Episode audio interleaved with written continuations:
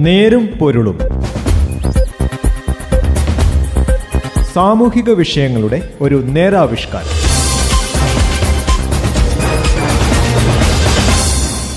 നമസ്കാരം. നേരുംപൊരുളിന്റെ പുതിയൊരു അധ്യായത്തിലേക്ക് സ്വാഗതം. ഇന്ന് ഈ പരിപാടിയിൽ ഞാൻ ജോസഫ് പള്ളത്ത്.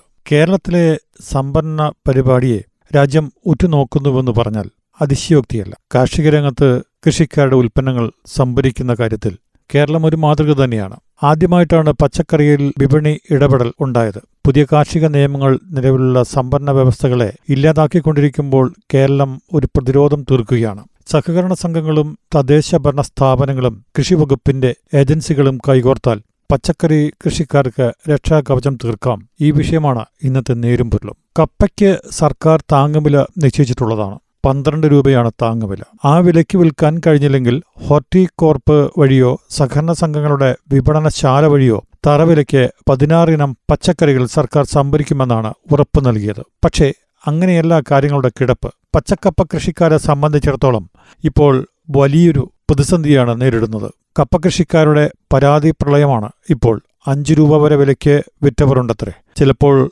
മഴ വന്നപ്പോൾ ഇഷ്ടമുള്ളവരോട് പറിച്ചെടുത്തുകൊള്ളാൻ പറഞ്ഞവരുമുണ്ട്. സുഭിക്ഷ കേരളം ക്യാമ്പയിൻ വലിയ ചലനമാണ് നാട്ടിൻപുറങ്ങളിൽ സൃഷ്ടിച്ചിട്ടുള്ളത്.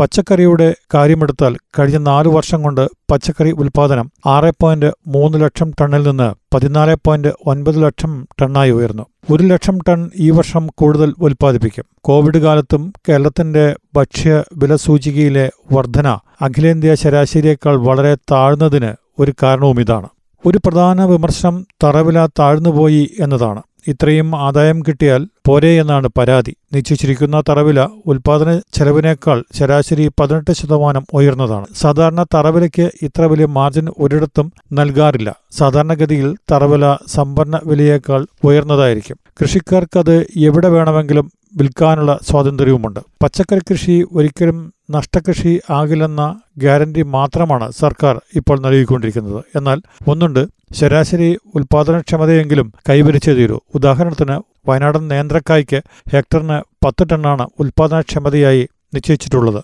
ഇതിൽ താഴെയാണ് ഉൽപാദനക്ഷമതയെങ്കിൽ തറവില ലഭിച്ചാലും ലാഭകരമായിരിക്കില്ല. ഇങ്ങനെ ഓരോ വിളയ്ക്കും ഉൽപാദനക്ഷമത നിശ്ചയിച്ചിട്ടുണ്ട്. അതിന് മുകളിലേക്ക് ഉൽപാദനക്ഷമത കൊണ്ടുപോകുക എന്നതായിരിക്കണം ഓരോ കൃഷിഭവന്റെയും ലക്ഷ്യം. തറവില ഉയർത്തണമെന്നുള്ള ആവശ്യം തൽക്കാലം നിൽക്കട്ടെ. എന്നാൽ തറവിലയ്ക്കും സംഭരിക്കാനുള്ള സംവിധാനം ഫലപ്രദമല്ലെന്നുള്ള വിമർശനവും ഗൗരവത്തിൽ എടുത്തേ തീരൂ.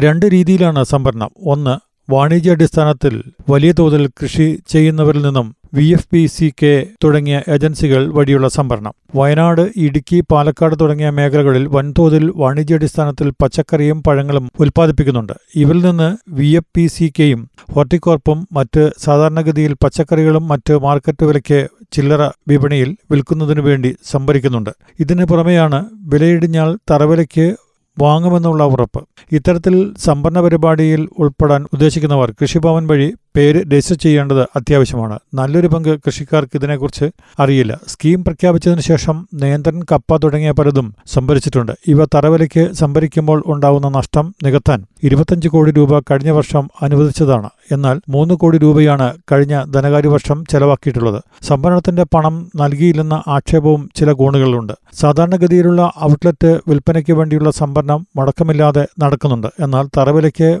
നഷ്ടം സഹിച്ച് സംഭരിക്കുന്നതിന് എന്തോ വിമുഖതയുള്ളതായി തോന്നുന്നു. ഇത് മാറിയേ പറ്റുള്ളൂ. രജിസ്റ്റർ ചെയ്ത കർഷകരുടെ ഉൽപ്പന്നങ്ങൾ സംഭരിക്കുന്നതിനുള്ള ഉത്തരവാദിത്വം ഈ ഏജൻസികൾ ഏറ്റെടുത്തേ തീരും. നഷ്ടം കുറയ്ക്കുന്നതിനുള്ള മാർഗം മിച്ച ഉൽപ്പന്നങ്ങൾ മൂല്യവർദ്ധിത ഉൽപ്പന്നങ്ങളായി മാറ്റുകയാണ്. ഇതിനായി കൃഷിക്കാരുടെ പ്രൊഡ്യൂസർ കമ്പനികളോ സ്റ്റാർട്ടപ്പുകളോ വഴിയുള്ള സംഭരണങ്ങളെ പ്രോത്സാഹിപ്പിക്കണം. കപ്പയുടെ കാര്യത്തിൽ ധനമന്ത്രി തന്നെ മദ്യം ഉൽപ്പാദിപ്പിക്കുന്നതിനുള്ള നിർദ്ദേശം മുന്നോട്ട് വച്ചിട്ടുണ്ട്. പരമ്പരാഗത കപ്പ ഉൽപ്പന്നങ്ങൾ വാണിജ്യാടിസ്ഥാനത്തിലാവണം. വാഴക്കുളത്തെ പൈനാപ്പിൾ ഫാക്ടറികളുടെ സംസ്കരണ ശേഷി പല മടങ്ങ് ഉയർത്താനുള്ള നടപടി ഇതിന്റെ ഒരു ഭാഗമാണ്. എല്ലാ ജില്ലകളിലും അഗ്രോ പാർക്കുകൾ സ്ഥാപിക്കുന്നതിന് കിഫ്ബിയിൽ നിർദ്ദേശിച്ചതാണ്. ജില്ലാ ഫാമുകളിൽ സ്ഥലം കണ്ടെത്തണം. ഇത്തരം പാർക്കുകൾ ആരംഭിക്കുന്നതിന് തടസ്സങ്ങൾ ഉണ്ടാകാൻ പാടില്ല. അടുത്ത സംഭരണ രീതി പ്രാഥമിക കാർഷിക സഹകരണ ബാങ്കുകൾ വഴിയാണ്. ഇതിനായി തുറക്കുന്ന പച്ചക്കറി കടയിൽ ഏതൊരു കൃഷിക്കാരനും തങ്ങളുടെ പച്ചക്കറി കൊണ്ടുചെന്ന് വിൽക്കാം. മാർക്കറ്റ് വിലയ്ക്ക് വാങ്ങി ചെറിയൊരു മാർജിനെടുത്ത് ഉപഭോക്താക്കൾക്ക് വിൽക്കാം. മാർക്കറ്റ് വില തറവിലയേക്കാൾ താഴ്ന്നാൽ തറവിലയ്ക്ക് സംഭരിക്കും. മാർക്കറ്റ് വിലയ്ക്ക് വിൽക്കും. അപ്പോഴുണ്ടാകുന്ന നഷ്ടം നികത്താൻ തദ്ദേശ ഭരണ സ്ഥാപനങ്ങൾക്ക് പ്രൊജക്ടുകൾ വെക്കാം. അഞ്ചു ലക്ഷം രൂപ വരെ ഇങ്ങനെ വകയിരുത്താനാവുന്നതാണ്. ഒന്നാം നൂറുദിന പരിപാടിയിൽ ഇതിനായി ആദ്യഘട്ടമെന്ന നിലയിൽ ഇരുന്നൂറ്റി അൻപത് കടകൾ തുറക്കുമെന്നായിരുന്നു പ്രഖ്യാപിച്ചത്.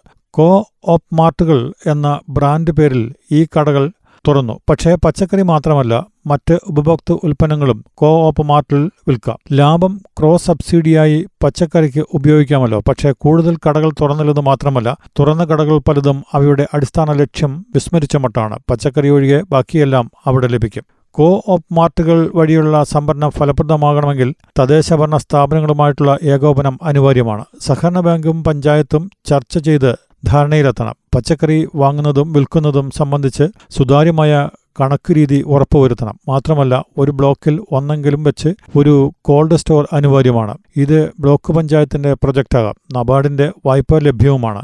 നടത്തിപ്പ് ഒരു സ്വയം സഹായ സംഘത്തെ ഏൽപ്പിക്കുന്നതാണ്. ഇതിനു പുറമെ ബ്ലോക്ക് അടിസ്ഥാനത്തിൽ ഒന്നോ രണ്ടോ കൊണ്ടാട്ടം വറകൾ വറവുകൾ ജാം തുടങ്ങിയവ ഉണ്ടാക്കുന്ന ചെറുകിട സംരംഭങ്ങളും വേണം. അധികം വരുന്ന മിച്ച ഉൽപ്പന്നങ്ങൾ ഇത്തരത്തിൽ സംസ്കരിച്ച് വിപണിയിൽ ഇറക്കാൻ കഴിയണം. ആയിരം ജനസംഖ്യയ്ക്ക് അഞ്ചു വീതം തൊഴിലവസരങ്ങൾ സൃഷ്ടിക്കാൻ തദ്ദേശഭരണ സ്ഥാപനങ്ങൾക്ക് ബാധ്യതയുണ്ട്. ഇതൊക്കെ പ്രായോഗികമാണോ എന്ന് ചിന്തിക്കുന്നവരുമുണ്ട്.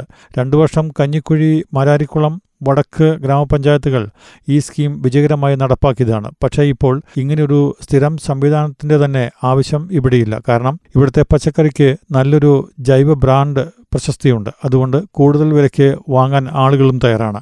ഓൺലൈൻ മാർക്കറ്റിംഗ് അടക്കമുള്ള രീതികൾ അവലംബിക്കുന്ന ഒട്ടേറെ സംരംഭകർ വളർന്നു വന്നു കഴിഞ്ഞു. ഈ ചോരിമണൽ പ്രദേശത്ത് പച്ചക്കറി കൃഷി സ്ഥായി ആക്കുന്നതിൽ വിപണനത്തിന് നൽകിയ ശ്രദ്ധ നിർണായകമായി. താങ്ങുവില കർഷകർക്ക് താങ്ങാകണമെങ്കിൽ ഈ രീതിയിലുള്ള പ്രവർത്തനങ്ങൾ വേണമെന്നാണ് മുൻ ധനകാര്യമന്ത്രി doctor T M Thomas Isaac പറയുന്നത്. അദ്ദേഹം മാതൃഭൂമിയിൽ എഴുതിയ ലേഖനത്തെ ആസ്പദമാക്കിയാണ് ഇന്നത്തെ നേരുംപൊരുളം നേരുംപൊരുളിന്റെ ഈ അധ്യായം ഇവിടെ അവസാനിക്കുന്നു. നന്ദി. നമസ്കാരം. നേരും പൊരുളും. സാമൂഹിക വിഷയങ്ങളുടെ ഒരു നേരാവിഷ്കാരം.